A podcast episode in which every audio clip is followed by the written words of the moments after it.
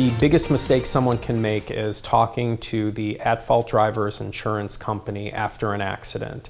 Insurance companies do not have your best interest in mind, they are simply looking at the bottom line. They want to take in more premiums per year than settlements that they pay out per year. We see this all the time when we get cases and we talk to our clients, and it can be within a couple of days of the accident. And we ask, and I always cringe, Did you talk to the other side's insurance company? And they always say, Yes, but they were just asking me some simple questions about my treatment and how I was doing.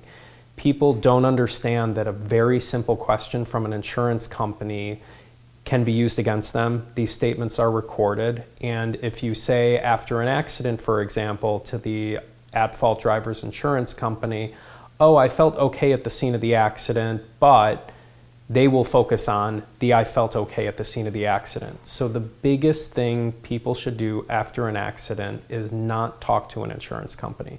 Even if you decide you don't want to hire a lawyer, there's no reason to talk to the other side's insurance company. The only reason they're doing it is because they want to minimize your claim and your damages. I've had cases where insurance companies for the at fault driver are calling my client when they're in the hospital. I've had cases where the at fault driver's insurance company is calling people within hours of the accident. And the adjusters on the other end of the line are super friendly. They seem like they're concerned about your well being. And they may ask you questions like, oh, at the scene you only um, bumped your head, right? And then if you answer yes, later on, if you have a back problem, they will say, here's the statement, this is what you said.